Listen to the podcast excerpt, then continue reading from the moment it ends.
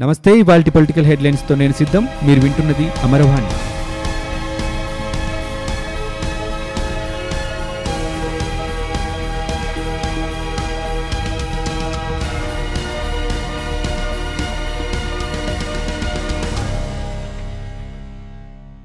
ఉండవల్లిలో తాను అద్దెకు ఉంటున్న నివాసం నదీ పరివాహకం కిందకి రాదని తెలుగుదేశం పార్టీ అధినేత చంద్రబాబు అన్నారు.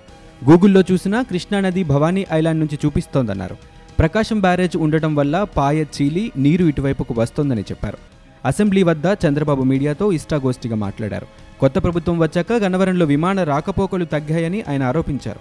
సింగపూర్ విమానంతో పాటు చాలా విమానాలను రద్దు చేశారని ఎక్కడికి వెళ్ళాలన్నా మళ్ళీ హైదరాబాద్ వెళ్ళాల్సిన పరిస్థితి వస్తోందని చంద్రబాబు చెప్పారు.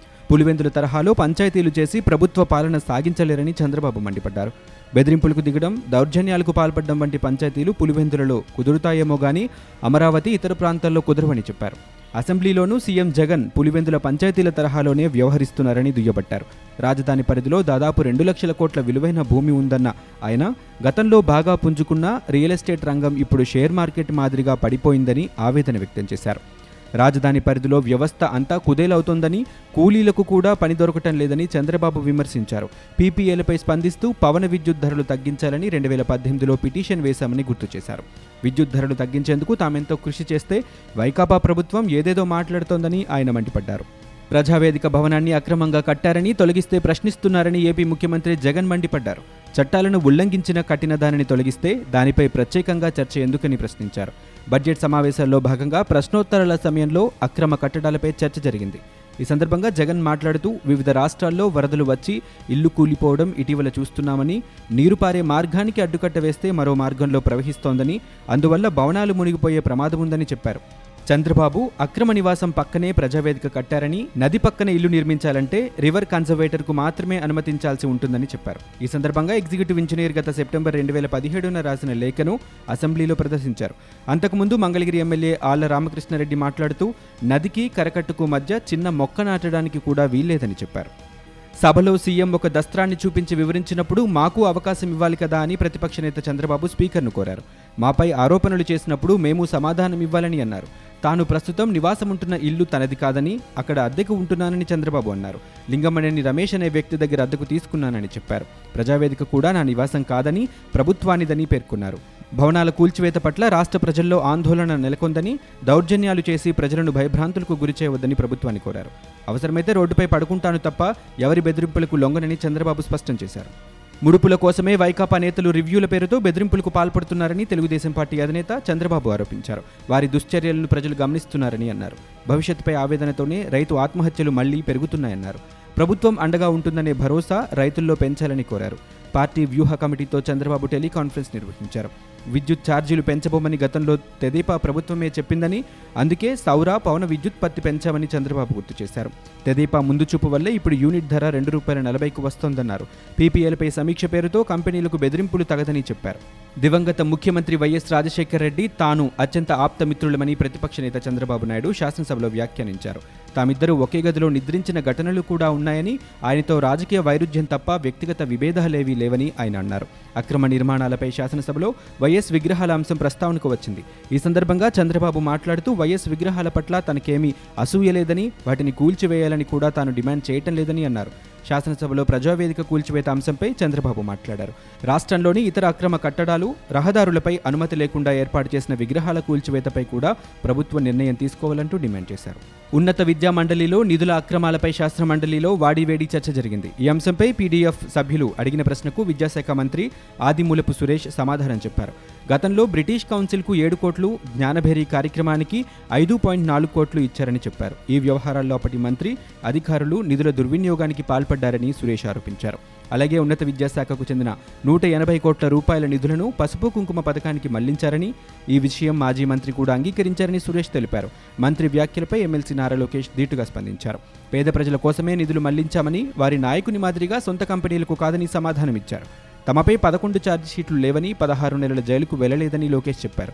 దీంతో అధికార పార్టీ సభ్యులు ఆగ్రహం వ్యక్తం చేశారు. మంత్రి అనిల్ లేచి మాది వెన్నుపోటు పార్టీ కాదని చీకట్లో చిదంబరం కాళ్ళు పట్టుకోలేదని అన్నారు. అనిల్ వ్యాఖ్యలపై తెలుగుదేశం పార్టీ సభ్యుల నిరసన తెలిపారు.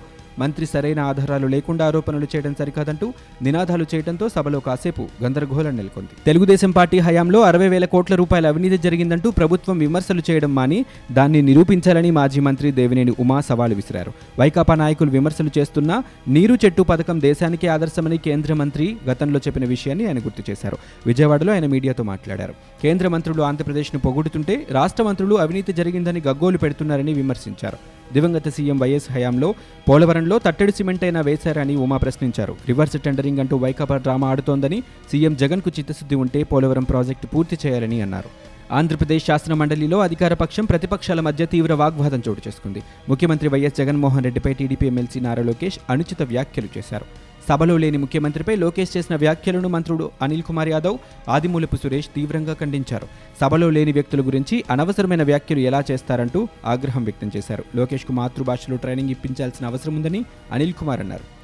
పక్క రాష్ట్రాలతో తమ ప్రభుత్వం సన్నిహితంగా మెలుగుతోందనే బాధ టీడీపీ నేతల్లో స్పష్టంగా కనబడుతోందని ఆర్థిక శాఖ మంత్రి బుగ్గన రాజేంద్రనాథ్ రెడ్డి వ్యాఖ్యానించారు. టీడీపీ ఎమ్మెల్యే అచ్చెన్నాయుడు మాట్లాడిన దాంట్లో సబ్జెక్ట్ లేదని ఆయన ఎద్దేవా చేశారు. గురువారం ఇరిగేషన్ ప్రాజెక్టులపై అసెంబ్లీలో చర్చ జరిగింది. ఈ సందర్భంగా బుగ్గన మాట్లాడుతూ అందరికీ తెలిసిన విషయాలనే అచ్చెన్నాయుడు పదే పదే ప్రస్తావిస్తున్నారని అన్నారు. ఓటుకు కోట్లు కేసుల్లో అడ్డంగా దొరికిపోయి రాత్రికి రాత్రి హైదరాబాద్ నుంచి పారిపోయి వచ్చారంటూ మండిపడ్డారు. హైదరాబాద్లో ఆ భవనాలు ఉపయోగించుకోలేని స్థితిలో ఉన్నాయని ఆ భవనాలకు మూడేళ్ళుగా కరెంటు బిల్లులు కూడా కట్టలేదని తెలిపారు. వాటిని ఎవరో ఒకరు ఉపయోగించుకోవాలని తెలంగాణకు ఇచ్చామని చెప్పారు. నగరంలోని పాత ఇరిగేషన్ కార్యాలయాన్ని ఆంధ్రప్రదేశ్ ప్రభుత్వం రాజ్భవన్కు కేటాయించింది. ఈ మేరకు ఏపీ ప్రభుత్వం గురువారం నోటిఫికేషన్ జారీ చేసింది. ఇటీవల కేంద్రం ఏపీకి కొత్త గవర్నర్గా విశ్వభూషణ్ హరిచందన్ను నియమించిన సంగతి తెలిసిందే. దీంతో ప్రభుత్వం రాజ్భవన్ ఏర్పాటు చేయాల్సి వచ్చింది. సూర్యారావుపేటలోని పాత ఇరిగేషన్ కార్యాలయాన్ని రాజ్భవన్గా మార్చుతూ ప్రభుత్వం నిర్ణయం తీసుకుంది.